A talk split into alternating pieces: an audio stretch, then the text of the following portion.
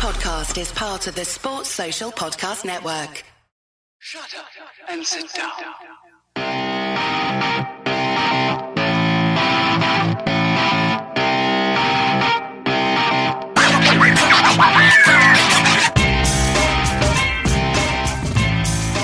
Hey guys, I'm Si, and welcome to Ace Podcast Nation. Here on the channel, you can find podcast interviews and content on a variety of subjects. We've got ongoing series on mental health, mental health in sport, conspiracy theories. Uh, we've got new series on serial killers, as well as a monthly show on films and TV. We also have new guests on the show each week discussing all sorts of subjects, including wrestling, football, music, writing, and uh, lots more. Uh, you can keep up to date with the uh, the new guests and what's coming up on our Twitter page, which is at acecast underscore nation, and Facebook, which is facebook.com slash acecastnation. Uh, all the shows available in video format at youtube.com, Ace Podcast Nation, and audio at all the usual podcasting sites, Apple Podcasts, Spotify, Stitcher, all of those. So uh, today's episode is another one, another episode in our series on mental health. In this particular series, we feature different mental health condition each episode. We speak to medical professionals, uh, people who suffer or affected by said conditions, family members, whatever it may be. Um, today's episode is focused on disassociative. I knew I was going to mess that. That's okay. uh, dissociative identity disorder, uh, often referred to as multiple personality disorder. I don't pretend to know a great deal about this condition, but I am eager to do shows on various conditions and focus on as many of them as possible so that we can educate people, including myself, raise awareness, break down some stigmas, and most of all, hopefully help some people along the way. Uh, so today I'm joined by uh, Cris Itterman, otherwise known as uh, the Crisses. Uh, thanks for joining me, Cris, and I am uh, really grateful for you coming on. Thanks for having us. We really appreciate being here. Yeah, it's really cool. It's um, I've been looking like it sounds really weird when you sort of say like you're looking forward to sort of discussing mental health and stuff like that. But I am really passionate about mental health because I've been affected by it. My family's been affected by it. So it's something that I'm keen to do and then when I came up with the idea of exploring and looking into sort of different conditions and uh, issues, and I was keen to, I think these days, the, the sort of the almost the stigma of the from people generally towards mental health has improved greatly compared to where it was, you know, 10, 15 years ago. But I still think there's a lot of work to do. I help by like speaking about it and getting people on maybe we can help people understand, shall we say. Okay. Yeah. So, uh, so DID, because I'm not going to keep trying to say it because I will just butcher it. Uh, Dissociative identity disorder, yes. Yes. It's, um, so I know a lot, you know, a long time ago, it was referred to as multiple personality disorder, you know, more. And I think it's, I don't know if it changed or if it was always that way around. But obviously, like when I was younger, that was kind of what it was always referred to as. Is is that actually is it this you know is DID and multiple personality disorder the same thing?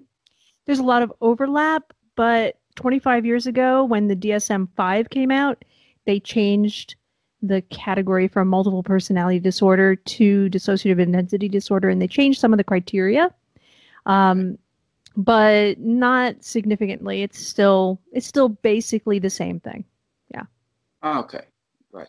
So if um, like I like I explained to you off air, some of the questions might seem like a bit sort of simple or a bit silly, but it's because I want to try and get my viewers and listeners to uh, understand it as best we can um, if they're not familiar with the condition. So if we start with the sort of basics of it, um, what what is DID in your you know in your own words?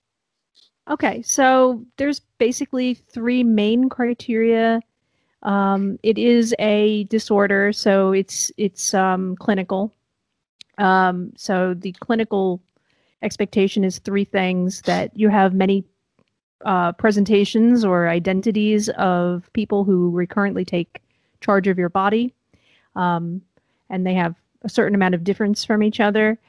The second one is that there are memory issues of some type. Um, it can be amnesia for parts of your past, like you know you went to an amusement park, but you have, you know, when you were 15 and you have absolutely no memory of it. It would be very unusual for somebody who doesn't have an amnesia uh, problem to forget an event like that. So it would be inconsistent with normal forgetting. Um, and the third one is that it causes distress or impairment in their life. So if it doesn't, it doesn't qualify as a disorder. There's two exclusion criteria, which is just that it's not um, caused by uh, drugs, alcohol, or um, brain damage, and so on, like medical medical conditions. And the other one is that it's not something that's accepted in the person's culture, like um, some kind of spiritual experiences and so on in in other cultures. Um, so that wouldn't be considered unless it was causing distress. Um, that's Okay. that's the small rundown. yeah, yeah. I mean, I, you know, obviously, it's an exceptionally complex uh, subject and condition. So it's, you know, we're not going to be able to go into every uh, sort of little bit, but we're trying, you know, or should Yeah. Say, I'll try and do my best, and you'll do lots of talking. Um, but you know, like, what would you say are the most uh, sort of common misconceptions about DID? okay, so um, so let's see that um, the media tends to portray DID in like the worst light because it's often used for fictional villains, and it's um, it's a way of creating tension and stuff in thrillers and so on because like you know the best friend could be the evil person too. Um, but that's really an enormous misconception. It causes a lot of pain and suffering for people with did because you come out to a friend and they think automatically that you're out to kill them or something. And um, it's really so not that. Um, but uh, so that's like a huge misconception. And um, you know i did like an hour and a half lecture on on the myths that come out of the movies with did so i won't go into all of them but yeah that's a huge one. And it's a real like thorn in the side of all people you know who have this condition. Um, another is that it's always caused by childhood abuse which um, is not completely untrue, but it's usually trauma. And so that the distinction between the abuse and trauma issue is um, how the person takes it. So something that's traumatic for one person may not be for another. Um, is it done deliberately? Would it be abuse? It could be, but it's not always. So it could be medical trauma. Somebody could be trying to save your life and still traumatize you.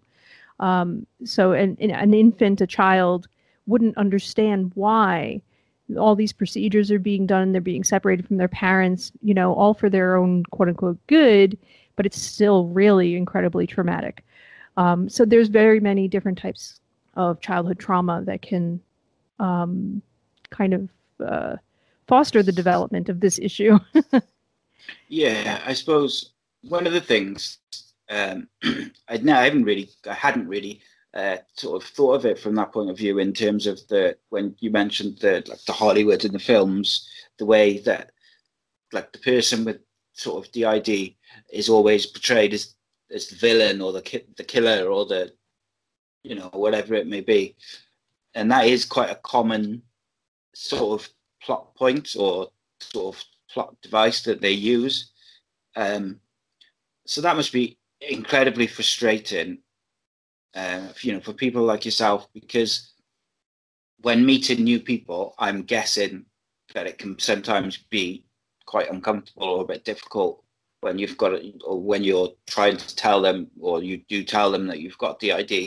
You know, I'm, su- I'm sure it's not like always a fun thing, fun conversation to have with them.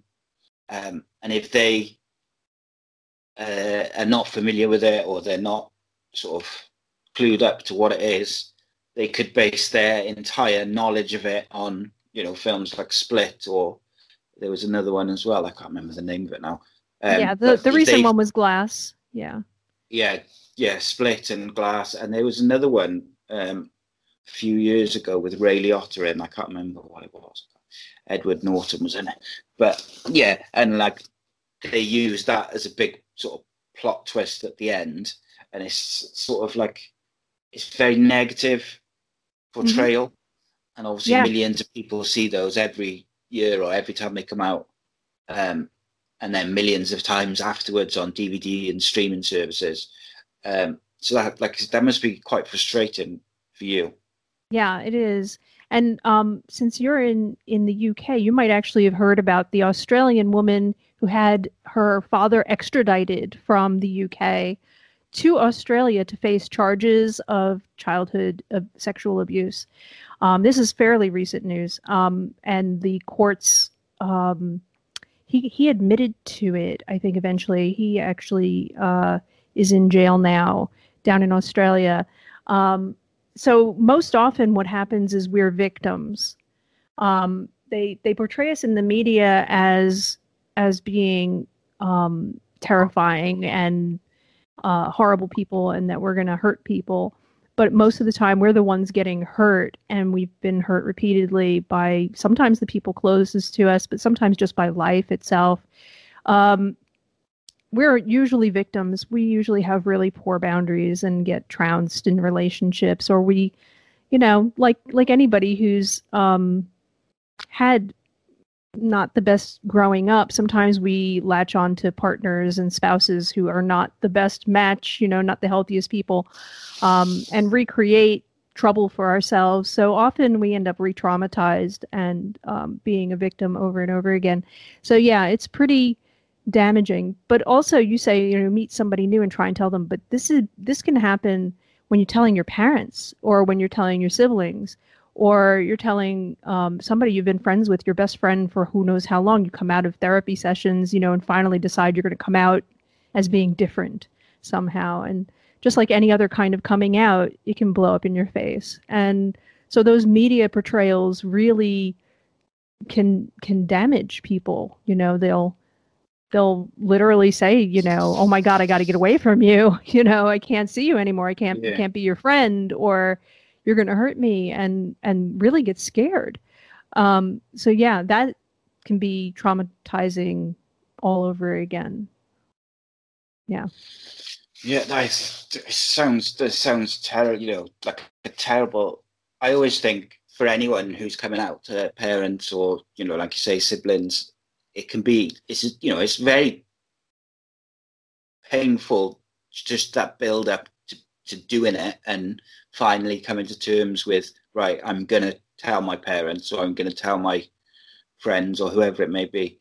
And i always i always whenever i see someone who's you know on social media they've sort of come out or whatever it may be i always think oh, i'm really happy that they've had a good reaction because you hear horror stories of parents disowning you know people yes. for being gay or trans and and i just think all the the the mental turmoil that they've suffered up to that point of getting the confidence to come out to their like, parents, family, friends. You know that's been a big build up for them. They haven't just thought what you know. They haven't just sort of happily been going along, and then one day they thought, "Oh, I'm going to tell them."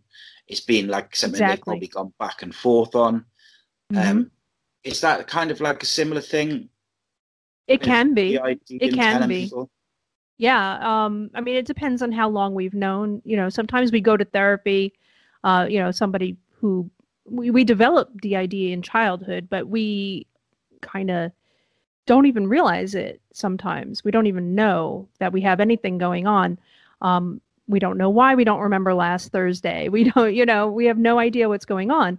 Then we end up in therapy eventually, probably a panic attack, nervous breakdown, depression, anxiety, you know, some of the usual culprits. Um, we end up in therapy, and maybe after who knows how many sessions, you know, it could be soon or it could be years in. Um, eventually, the therapist turns around and says, "Guess what? I think I figured it out," um, you know, and and tells you. Uh, some of us figure it out on our own before therapy or during therapy, and then sometimes it's the therapist who's the first one telling you. Um, so you may go home in a daze, in shock, and maybe even in denial, um, and turn to family, friends, loved one, spouse, whoever, and say, "I can't believe the doctor said this." So sometimes you get confirmation from them, and sometimes you get shown the door. It's really horrifying. yeah, I mean, I got to say, like as a as a parent, I got three boys, and I I just think that no matter what they could tell me, I just don't think that I'd be able to sort of disown them or go that, down that route. Mm-hmm. And I've never been able to understand people who are able to do that because I just think I don't know. They're just it's like your children, and you're supposed to protect them and love them, and yeah. you know you take them for what they are, no matter what. And that's where I, that's where the the stigma and the fear mongering, you know, of of the media, both the news media, the fiction media, um, even some of the documentaries are not done in a very kindly way. Um, all of that adds up to an immense amount of fear about somebody who may know you one minute and may not know you the next. You know, because that does sometimes happen. You know, somebody can actually know you one minute and not know you the next. And there that fear of, oh my God, what is this other person I don't know going to do? You know, it's like I know you and I like you, and they don't know know how many people that is, but I know you and I like you. But what about all those other mysterious people who might show up? Um, I don't know them. I don't, you know, I don't trust them. I have trust with you, and you could be twelve or twenty or thirty-five people who've been hiding out behind the face. You know, they they don't know, but um, yeah, they think it's just like you're one person, and then there's this mystery other people that that who knows who they are. Um, it doesn't usually work that way, but yeah. I've um, go, go ahead. I was just going to say I've seen people um, describe themselves or other people with DID as um, as a system. Uh, like, is that sort of acceptable terminology, and what does it mean? That is that is the preferred terminology within you know the whole of of uh, multiples or what do you want to call it? So a multiple system, a DID system, um, and some of us identify as plural systems. So yeah, there's um, that's kind of been a term. It kind of came out of psychology, but that we've embraced um, because it kind of um, well, if you go by systems theory, everything's a system, but also it it implies that it can work together eventually, that it can operate as a whole. Um, so it's it's kind of um, forward facing. It's not a stigmatizing uh, ball and chain type of term. Okay. Um, so, like we said, we discussed sort of you discussed briefly about the sort of the the causes of DID with um, it can be sort of trauma based or, or abuse, but it doesn't have to be sort of one or the other. Um, what is the is there like a like a general kind of age where it would be sort of diagnosed or it would start to manifest, or is it literally could be anything from a very young child up to you know so, adulthood? It's usually developed in childhood but can go quiet kind of um like kind of like you have something in remission or it's kind of on the slides hidden from everybody including yourself um, for years. So usually it's developed in childhood it's quiet for a decade um, maybe some you know incidents during teenager stuff or maybe the abuse is still going on while you're a teenager so there's still protectors and things coming out and and defending you but usually you don't know why you're losing time or what's going on and you kind of make do you know you cover it up um, just reflexively. And then sometime in the future and it can be after getting married having kids i mean there are people in their 60s and 70s who find out. Um, so it can go on for a very long time that way. Or some people figure it out in their late teens, early 20s, um, before they're married, when they're in college age or whatever.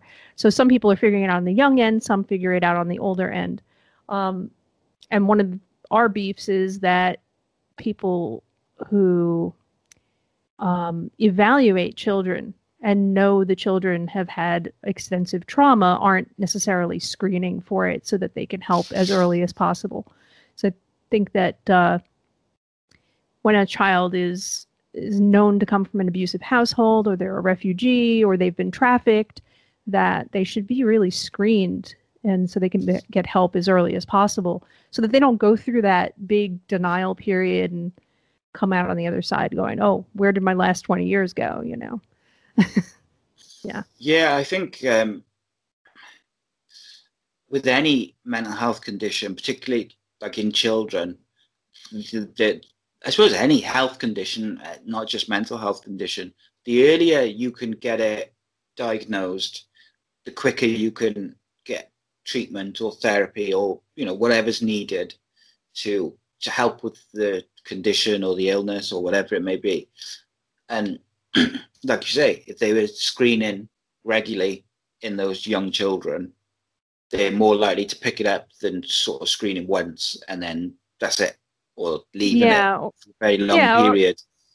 And Uh, like I- people could go through a long time thinking that there's like like like you say they're losing time they could wake up on a monday and not remember the weekend but sort of just push it to the side and go about their day and whilst they might push that to the side if you keep losing time it is going to play on your mind and it is going to maybe cause other sort of mental health issues whether it be depression or anxiety and things because you're losing time and you know that something's going on Yeah. Um, Um, well, one of the core issues behind the, the actual DID diagnosis is that we have PTSD. We have anxiety issues. We have, you know, all of the repercussions of trauma. Um, and re- more recent studies are showing its actual brain damage and its its endocrine system damage, and it's affects your whole body. And so our body is holding all of this tension and this anxiety and so on. And it's not something that can, we can just think our way around and think our way out of it. It's really embedded in the body. Um, so the earlier it is worked with, you know, for those children, then maybe the more they can heal that that damage, so that the long term effects of that PTSD don't get manifested because we have more autoimmune issues and we have more um, like everything um, all the body systems do worse with stress. So the more we're affected by stress and anxiety, the the worse our body wears. We we live less, you know, um, in in terms of longevity. Um, we have more diabetes or more heart disease or other congenital issues or uh, hereditary issues will rear their head and you know diet like all the all these things. So what we need is is more healing earlier so that maybe the effects of the stress on our body and our brain can be you know worked through earlier so that we don't have that. But um what else is it going to say? We were going to say something else. We don't know. So yeah go ahead and ask your questions. No, I was going to say, um, so would so what like once someone's been diagnosed with DID, um, is that it for life then? In terms of they'll they will always have it, or can it kind of come and go, or does it? I, do you know what I mean? It, I'm not sure whether it's so what's the prognosis yeah yeah what where does it go from there um so there's like a um there's kind of um an agreement between professional people about kind of a path of healing um which is to work on stabilization because often like i said you know you'll come into therapy and you'll be really depressed you'll be anxious you'll be freaking out you'll have panic panic attacks and so on so the first thing to do is stabilize somebody um, suicide attempt rate with people with DID is 70 plus percent for one or more attempts. Um, and that's those that actually get a clinical diagnosis. So we don't know how many people die before they get a diagnosis, we have no idea. So yeah, we're we're dying, um, and we're trying to die. So it's really we're hurt. We're really really deeply hurt, and so it's a matter of stabilizing them. That's the first stage of therapy is stabilization. You know, working on that depression, working on the suicidality, um, maybe making sure that home life is safe. Um, you know, and other things that the therapist will work on, as well as building rapport with the therapist because the next two stages are so. Um, what do you want to say? It requires such a level of vulnerability of the the client. So it's really necessary to have a good relationship with the therapist to work on the next two stages. So then the next stage that they talk about is um, trauma work.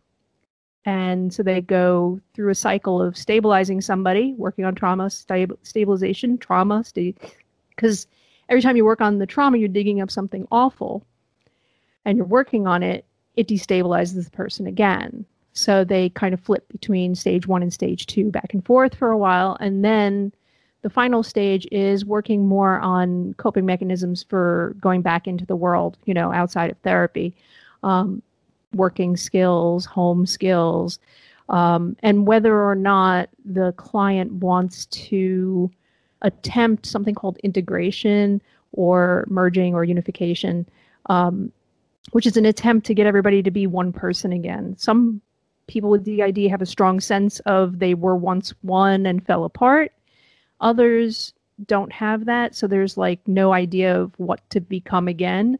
So for some of us, we choose to live this way um, for life, and um, so throughout the whole process, all three stages, there's work on communication and community inside, working on rules and um, being able to have meetings and and talk to each other so that we can live a shared life because the unfortunately, this three stage process takes probably eight to 10 years on average. So sometimes it takes even longer. So we have to live together during this. It's no, there's no quick fix. Um, you don't go in therapy and then, like, you know, like a year later, everything's all good. This is really, it's grueling, um, which is why I, I really want earlier intervention when it's not as grueling and maybe there's not as much stuff to go over and maybe easier to work with people and so on, you know, work with children before it's quite so advanced. Um, but yeah, so it's a long process. And on average, it takes eight to 10 years just to get the diagnosis. So you're talking like 16 to 20 years uh, ish. Yeah.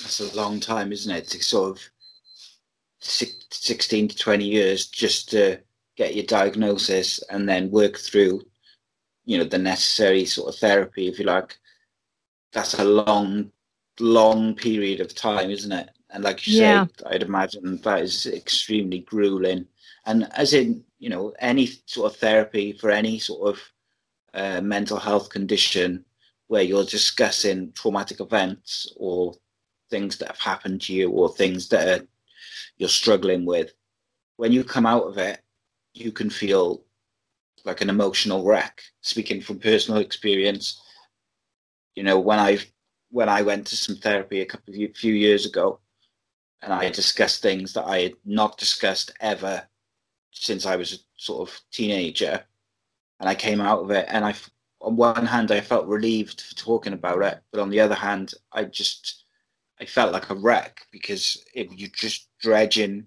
I don't know if dredging would be the right word, but you like you're bringing up everything which happened previously, and as well, you know, as well as just you, you can't just talk about those things without bringing up the emotions attached to those memories mm-hmm. and those things as well, which you know, and like you said, then I suppose that would be where you skip sort of back between the stage two and the stage one.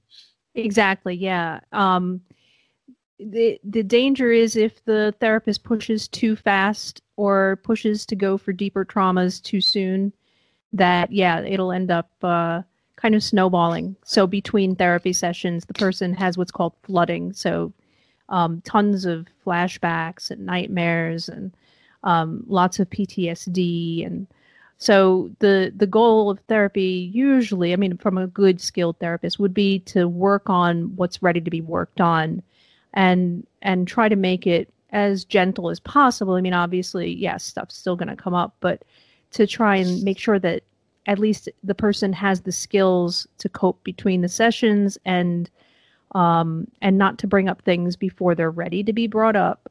Really, you know, don't go for Yeah. the worst thing first. Go for the low hanging fruit and the smaller things that maybe working on those will make life a little bit more livable. Um, but you know, not not going for the gold, you know, because that really it's like it's like causing earthquakes, you know, in the system. Yeah. I guess it's about as as well as what you just described. It's when you you're trying to build trust with the therapist as well.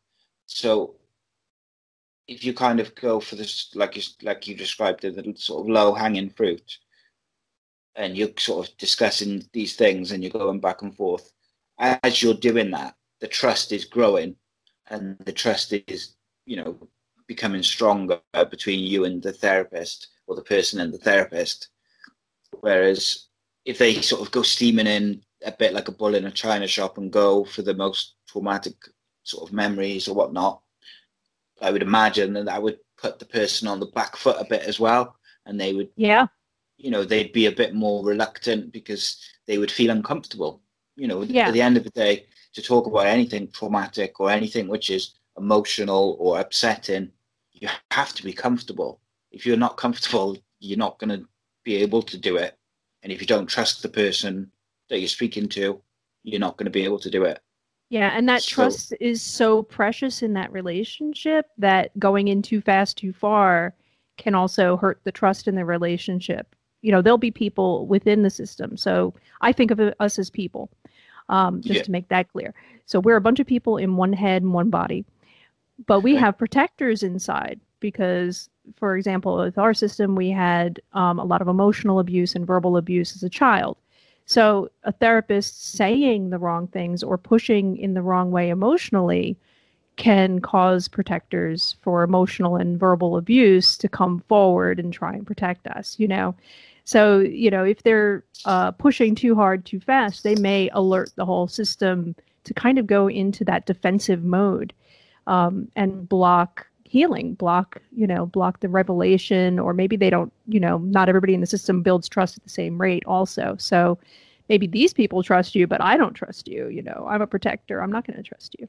So we get um, internal conflicts sometimes where, you know, this group likes the therapist, this group doesn't trust them yet, and pushing too far too fast can also, you know, cause little rifts within the system of disagreement.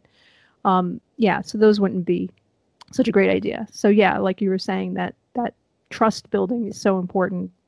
Um, and yeah, to work on that. With them, in terms, is it just? Uh, I say just as if it's just as easy as that, but what I mean is, is would therapy be the only treatment for it, or for DID, or would it be? Is there do they give medication, or is it just kind of um, the sort of therapeutic route and trying to help people come to terms with you know their system uh, or their situation or whatever it may be? So DID doesn't exist in a vacuum, unfortunately. So, like I said, there's CPTSD or PTSD along with it. CPTSD is complex PTSD um, along with it. So, you have anxiety disorders. So, sometimes anxiety medication. Um, some people have more depression. So, sometimes depression medication. There's no actual direct medication for DID itself, but for all the other things that come around it. And so many things can be, uh, so many different mental health disorders are caused by um, trauma, that there definitely can be other uh, issues that occur with it. Um, so yeah, it doesn't exist like on its own, and and many people with DID. One one friend says something like, you know, get one diagnosis, get six for th- for free. Um, so yeah, you know, sometimes we come with you know eating disorders or with um, uh, sometimes autism spectrum disorders, or we have physical health disorders. Um, I know several people with DID who are blind. Um, there are many who are deaf, you know, and so on. So we have various um, issues, and and there's trans people with DID, and there's um, there's of course queer people with DID and so on. So you know we get other let's say complications of life, you know where where there's more than one thing to come out to Yeah, people course. for, and so on. Yeah. Okay, so if we could uh, move on to the sort of alters, if you like, would it would alters be the right term or Alters works. It works. It's um sometimes people call them others. I like to call them headmates, kind of like flatmates. I like that. I like that headmates. Yeah, That's good. I really like. I really like that. Yeah. So, um, with headmates, are they all protectors, or would they? It can just range to completely different personalities, genders, ages. Yes, they all they all you know it's it's funny because I was recently thinking you know we all could be protectors we could all be healers we could all but yeah we generally end up in roles just like in families and in in work groups and so on. We all end up kind of fitting into niche, niches and roles and things.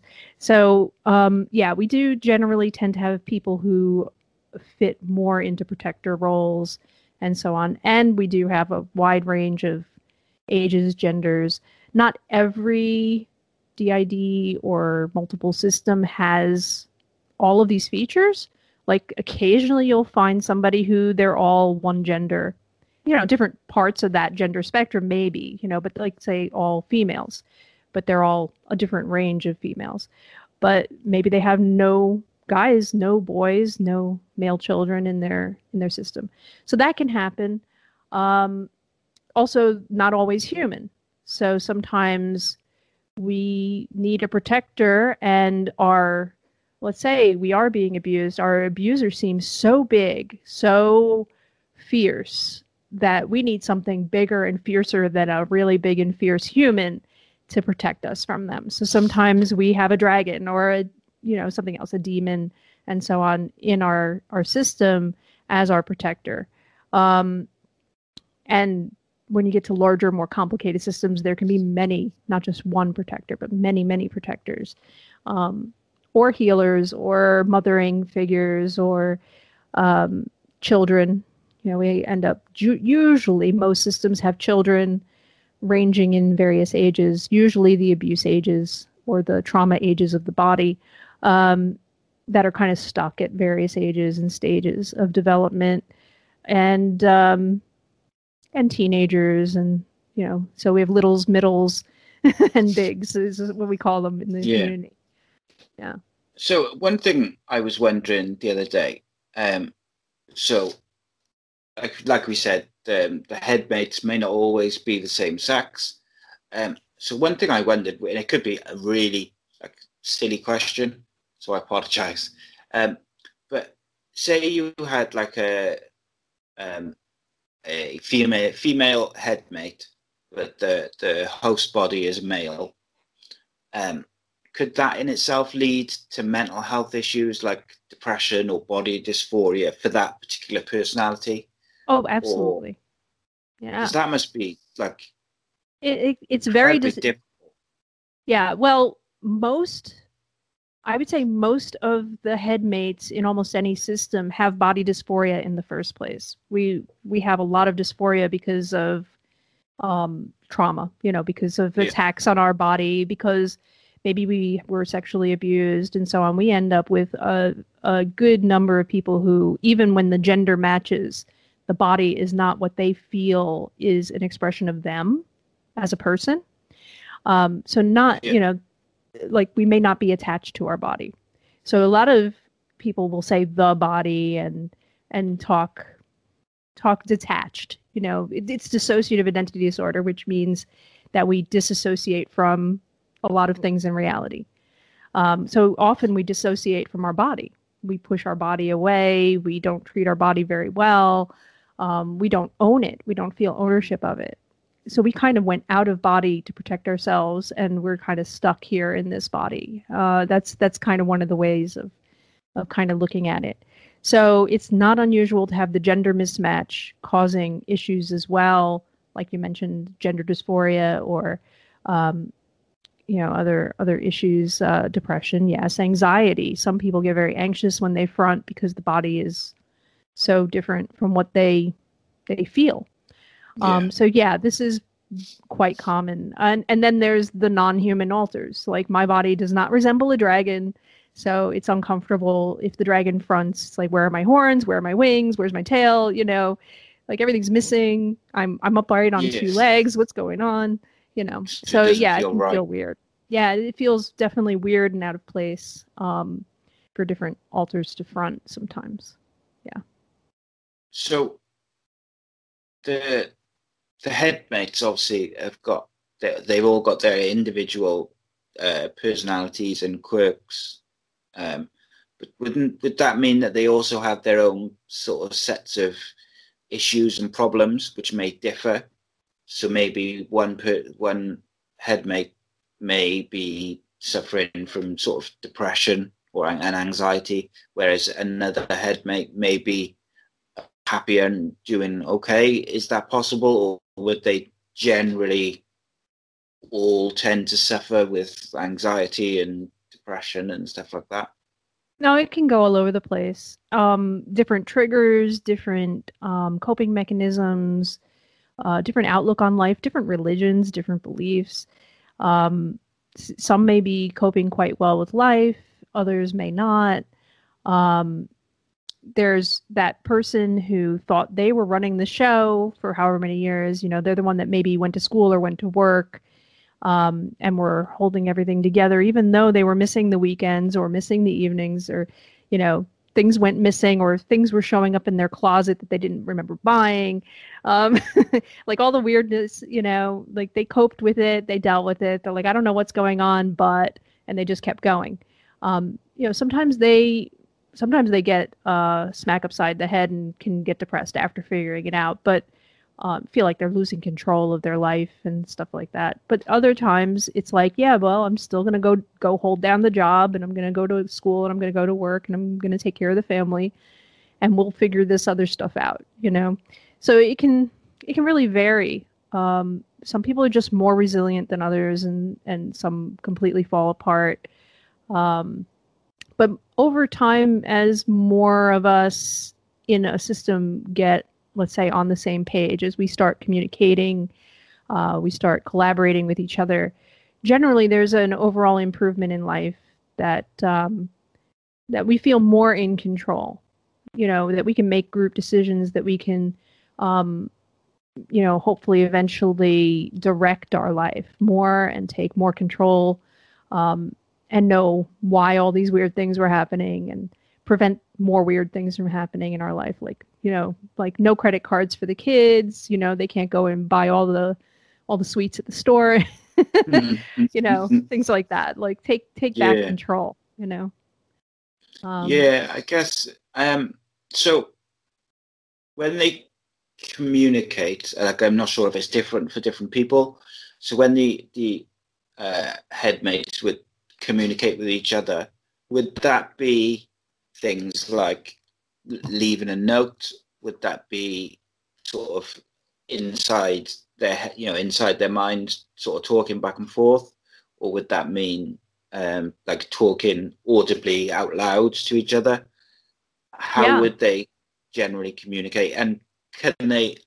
Is that always possible for every person with DID, or does it take work, or it's different for everyone? it's different for everyone. Um, we were a high, what we call co-conscious system from the start. Like we remember hearing each other internally when we were 10 years old. We could hear different tracks of thought and tra- some of the tracks were responding to each other, but we weren't really having a conversation. Um, and then when we were 16, we introduced ourselves to each other internally, um, mental thoughts, you know, speaking to each other in our head. Um, but some sometimes we do talk out loud and and we do write notes or we um, use a document and we'll talk back and forth typing. Um, you know so there's different methods that we all use. The leaving notes is one that um, works really well for some systems like having a whiteboard or post-it note on the fridge or whatever. Um, sometimes they do leave each other notes because they have they still have the um, amnesiac walls between them. So it's good to know somebody needs to go and buy milk, you know, whatever. Um, Yeah. so it's good to leave each other notes. Um, and it is a process. Most systems can always improve on communication uh, from wherever is they're starting. And so those who have zero communication to start with, you know, start with the simplest things like note leaving and uh, sharing a journal, you know, and please, you know, make sure you write your name and the date and write whatever you want for us to read. Um, and uh, what else? You know, there's there's um, sometimes you lose time when you're in therapy. Somebody else came out and is talking to your therapist, and you wake up and it's the end of the session. It's time to go, and you don't know what happened in your own therapy session. You know, so those are like, uh, you know, it can make it difficult to to communicate So- when when the system doesn't have communication. Yeah. Did the did the do the headmates always get along? Nope, they don't always get along. Um, sometimes they can be polar opposites from each other or have large large disagreements. Um, sometimes somebody really wants to control the life and make it all theirs uh, to the exclusion of everyone else, and you know there's no real way to do that. So uh, whether it's the person um, who was running the life wants everybody else to go away so they can resume their life, uh, they kind of feel like these are encroachers or trespassers on what was theirs or what they think was theirs um, versus other people who may have been in the background who may decide look time is up you know i want my time in the spotlight or um, you know it's you're you're not running this life very well. I want to take over uh, or whatever it is yeah sometimes there's and and i do a lot of work. I have a website kinhost.org where we do a lot of work on internal communication internal community um, self-help stuff you know just to help people build communication and get along better uh, inside. So that's that's really our niche. We we feel very passionate about that. We really think people could get along and share their life. Um, so yeah Yeah, I'll um I'll put links up to your website in the description when I post the video as well, so Yeah. people can go and uh, have a look. Um, so another thing which I wanted to ask, actually, this was asked to me to ask you. Um, so I again, it might be like a silly question, um, but they asked me if they were speaking to someone with DID and the person they were speaking to uh, switched to a different headmate, what should they do? Should they acknowledge the switch? Should they carry on the conversation or something else? Or would that be unlikely to happen unless there was like a need to sort of protect or the person was uncomfortable or sad or threatened or something like that? Yeah, so it depends where that particular system is. Uh, we switch fluidly all the time. So we'll be literally writing. Um, if we're handwriting something, we'll see the the the handwriting switch mid sentence. You know, we are like, oh, somebody switched.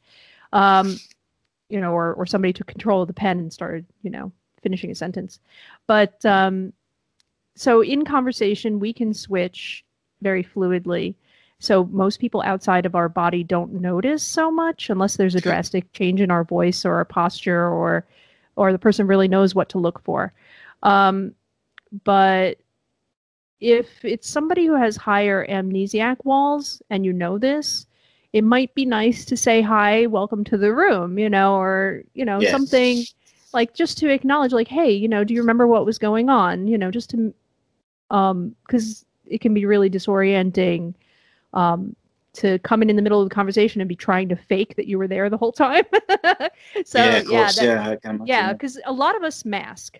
So this is um a term also used in autism that we try to pass as being quote unquote normal.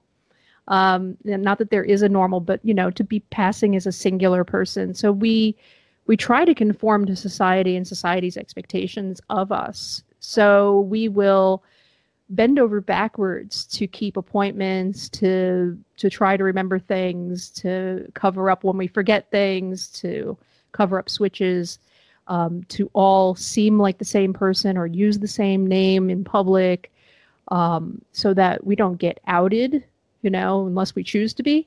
Um, so we're always like, I guess, um, covering things up to be a happy medium, you know, to be somewhere in between everybody as much as possible, or um, always be somebody that everybody else could fake being.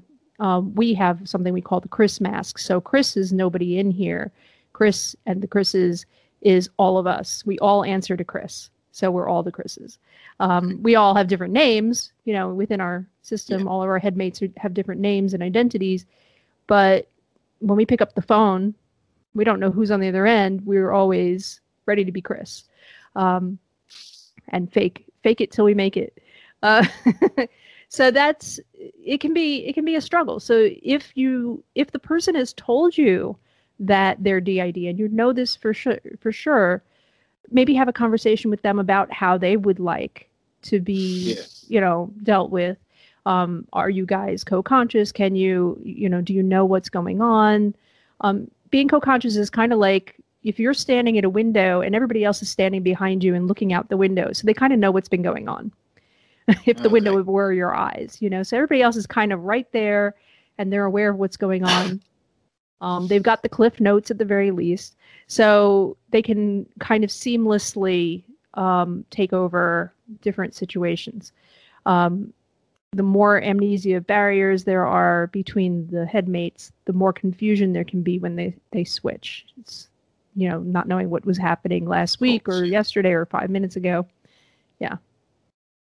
I guess um, for people with DID as well, they get used to covering up and oh yeah, masking it.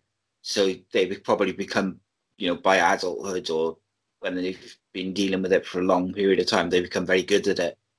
Um, so, so when you mentioned that, in, sort of interested me. Um, you said that you were a you you switched like fluidly, um, and you were co-consciousness. So, um, can I ask, have you switched during our conversation? You don't have to answer. I just wondered. It was just something that sort of. We pro we probably have. we probably have. Okay. We don't pay that much attention, but we yeah yeah of course we have kind of like a revolving door, or we call it a do si do so it's like somebody yeah. taps us on the shoulder and we just step aside and let them slide in front, you know, kind of like back to the window. You know, it's like, hey, can I get in front? Yeah, sure. And just move over and let them be in front of the window. Um, so we've gotten to the point where, I mean, and we're 33 years in from when we first introduced ourselves to each other. It's 33 years ago. Um, so it took time to get to that. We used to switch from triggers. So something would happen and we'd switch. And if we wanted to switch on purpose, because we did know about each other, um, if we wanted to switch on purpose, it would cause headaches. It would, you know, it would be difficult. It would take us a couple minutes to do it. You know, like how do I get out of the way? I don't know. You know, so we we would like struggle to do it. Um, yeah. Okay. Um. So, just to finish off, would you mind if I asked you some questions about your headmates, or would you rather not? Oh, I don't mind. Discuss them.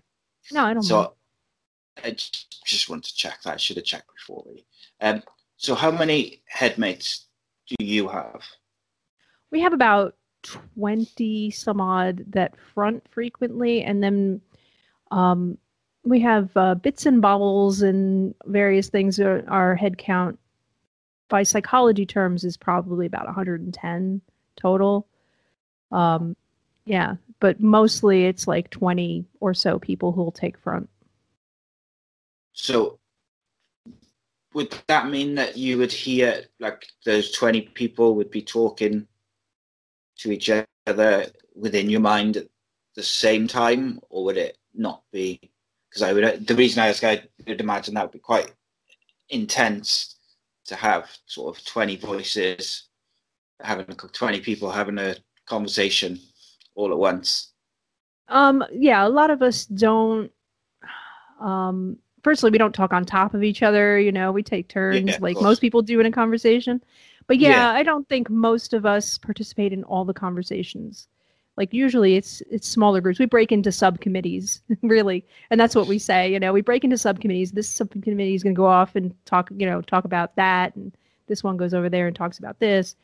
Um, and then we come back together as a group and have a meeting, and you know, the subcommittee will bring their ideas, or you know, hey, these are our suggestions, and we'll, you know, so we actually have meetings, um, and our, you know, our usual fronts like maybe two to five people a day. You know, it's not usually like twenty or like going through the the revolving door every day, but there are twenty people who traditionally have taken front, you know, over time um, in our system. Okay. So uh, what about um the sort of uh, like the ages of them? Is there like a vast difference in the different in those sort of twenty, or are they all sim- sort of similar ages? Well, okay. So a great example right now is we have a five-year-old uh, Lissy. She's five. Um, she's fairly recently discovered, but she was there. We can remember her being there when we were five years old. So you know, it's she's there historically, um, but she's not really a trauma holder. She's a she used to deal with our dog, and um, so we decided to become a dog sitter, and um, so Lissy helps take care of the dogs. She really loves animals. She loves taking care of the dogs. Um, and she, for some reason, she's the only Crisses that likes housekeeping. So it's good because we, we're in somebody else's house taking care of their animals. So we got to clean up after ourselves and after the animals. So it's really good that she likes to do that because we needed at least one of us that liked doing that. so lately, you know, since we're we're house sitting and dog sitting more, Lissy has been front more often. So she's one of the major fronts at the moment. Um, and then um, we're doing a lot more advocacy work. We're doing mental health advocacy and and physical disability advocacy because we're on the board of directors of a disability agency here in the Hudson Valley. But we're also um, we're also doing more online advocacy for people with DID and plurals overall. So um, Buck apparently uh, he's one of our male um, okay. headmates, and he's been out front a lot lately. So it's been the Lissy and Buck show for about a year, Hmm. with other people having cameo appearances. But most of the time, and and right now we're not Buck, but but most of the time it's you know it's been um, the Lissy and Buck show. So it's been very weird going from like a 24 year old or so guy to a five year old child, you know, a five year old girl, um, back and forth. It's um, I find it I, really fascinating. I hope that's not like doesn't make doesn't sound like really rude or offensive, like offensive. I just find it really fascinating, the you know the way it works, and it sounds like you've got like with the subcommittees and the meetings, you seem to have come up with like I think you said, would you say thirty years of Yeah. since you first sort of introduced yourselves to each other so you've come up with different ways to you know to manage it and to what works best for you, for all you and and the headmates to best manage you know manage the manage your life and Yeah. do the So things that you like doing yeah, just to make it clear, um, we um, we are co-conscious. We're happy as a group. We still have some um, trauma holders that we're working on onboarding, you know, and bringing them into co-consciousness. Uh, we're working on being ready to hear the trauma that they have to share and things like that, which is why we're not in a rush. Um, but we are actively in therapy now. A lot of that 30 some odd years we didn't have a therapist because of various things, you know, health insurance issues, so on. Um, but we didn't have a therapist, but we we're always working on uh, getting along better. So we're um, we're working together really, really well and really smoothly. So our DID portion of the the issue, the people problem, is not as much of a problem for us as the PTSD. So for us, we're really working in therapy on the PTSD and the trauma work. Um, so other systems may have more trouble with the DID portion, with the getting along, with the amnesia, um, and so on. We're we're having much less of a problem with that than we are with the memories, the trauma, and working through the the PTSD reactions. Um, so we're not healed, we're not cured, we're not even ready to be, um, you know, out in the world on our own completely, only because we had such a large gap without therapy and working on that trauma. Yeah. Okay. That's like I say. Like you know I really have enjoyed chatting today. I found it really interesting, and I feel like I've understand it a bit better. Well, a lot better than I did an hour ago. So I'm really grateful, Cris. Thank you so much for coming on. Um, thank you. I was. Oh, there was one more thing I wanted to ask you, um, and the re- I wasn't going to ask it, but um, I saw I, in one of the videos I watched, the the guy asked it at the end, and I was interested in your response. So in my head, I've got an idea of what I think you'll say, and I'm just interested in just you know I've spoken to you for an hour, so I don't know, but just um, so if someone, a doctor, whoever, could said to you they could magically take away your DID completely tomorrow, and it would be you know it would be gone, um, and the system would be gone, and you would be like a singular person. Would you do that? I wouldn't because I don't know who I would be uh, there's no like there's no host, so we're we're a group entity, yeah. and so like who who would that be? Would it be Buck? Would it be you know? It's like who who would it be? Would it be Lissy? Would it be Buck? We we don't have a one person to become again. We don't have any memory of ever being one person. Okay, cool, good answer. I think that's a good way to uh, to finish off. Um, I think you are absolutely more than welcome to come on and do another show in the future.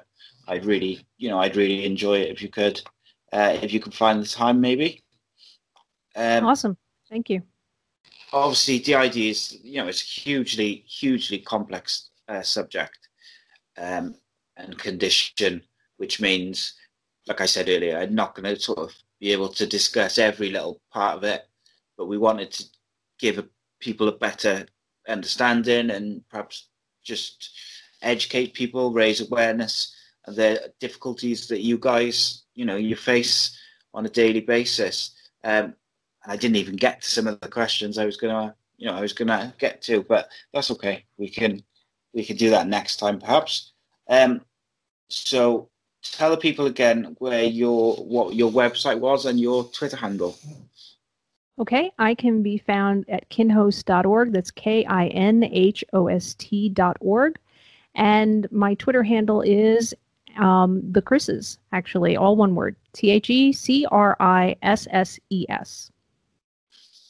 Thank you very much. Um, guys, you can find me on Twitter at acecast underscore nation and facebook.com slash acecastnation.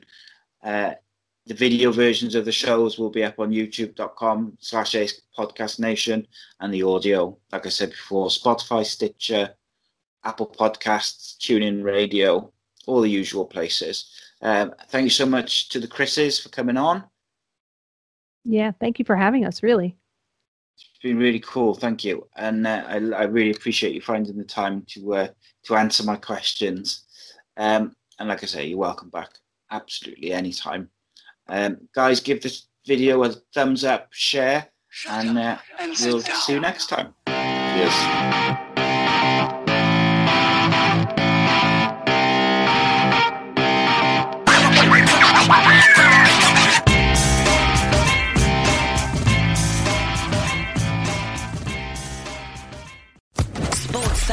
Podcast Network.